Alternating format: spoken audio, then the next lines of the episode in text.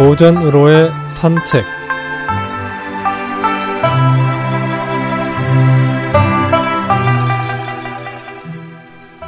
안녕하십니까 김혜영입니다. 오늘은 기산지절이란 성어에 대해 알아보겠습니다.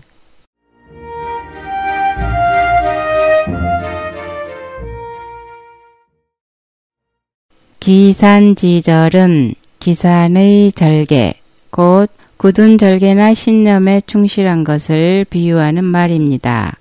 기산지조, 기산지지라고도 합니다. 영천에서 귀를 씻다는 영천세이도 같은 뜻으로 쓰입니다. 한서 포선전에 기록되어 있습니다.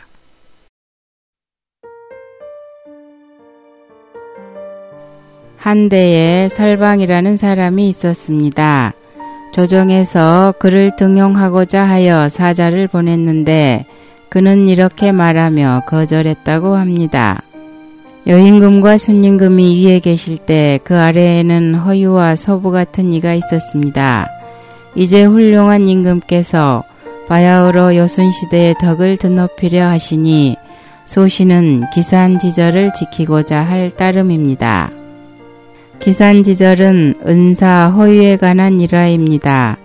기산은 허유가 살았던 산 이름으로 이곳에서 허유와 소부가 숨어 살았다고 합니다. 절은 절조, 절지라는 뜻으로 지조를 말합니다. 여순시대를 육아에서는 최고 이상 정치라고 합니다.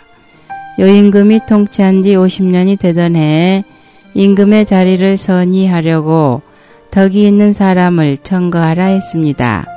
그렇게 해서 물망에 오른 사람이 허유였습니다. 허유는 본시 중국 패택이란 곳에 살았는데 오직 을을 지키며 숨어 사는 어지는 자였습니다. 허유가 여임금으로부터 그에게 죄의를 양해하겠다는 말을 들었습니다. 태양이 떴는데도 아직 햇불을 끄지 않는 것은 헛된 일이요. 청컨대 천자의 자리를 맡아주시오. 요산요수하며 무용양생으로 살고 있던 허유는 여임금의 청을 거절하고 기산으로 거처를 옮기게 됩니다. 그러자 여임금은 다시 그를 찾아가서 그러면 구주라도 맡아달라고 제안을 합니다. 그러자 허유는 귀가 더럽혀졌다면서 영천으로 달려가 귀를 씻었습니다. 그런 그 모습을 먼 발치서 쳐다보고 있던 사람이 있었는데 때마침 소에게 물을 먹이기 위해 소를 몰고 영천으로 온 소부였습니다. 소부는 허유에게 물었습니다.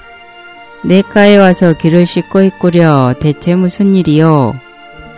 글쎄 내게 임금 자리를 주겠다지 않소. 그래 그런 말을 들어 내 귀가 더럽혀졌으니 이렇게 씻고 있는 거라오.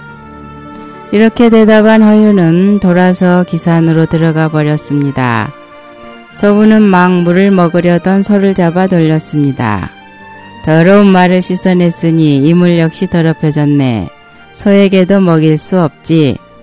그리고는 유유히 더 깊은 상류로 올라가 소에게 물을 먹이며 그대의 길을 씻은 더러운 물을 먹일 수 없어 이렇게 올라와 먹이는 것이오. 라고 말했습니다. 소부 역시 그 길로 기산으로 들어가 나무 위에 집을 짓고 살았는데 소부라는 이름은 이래서 생긴 것이라고 합니다. 여임금의 청을 끝까지 거절하고 귀를 씻어버린 허유. 그 귀 씻은 물을 송아지에게도 먹일 수 없다는 소부. 사람은 끼리끼리 사귀고 어울려 삽니다. 유유상종이지요. 허유가 죽자 연임금은 그를 기산에 묻고 무덤에 기산공신이라 하였고 두 사람의 절개와 지조를 일러 기산지절, 기산지조라고 합니다.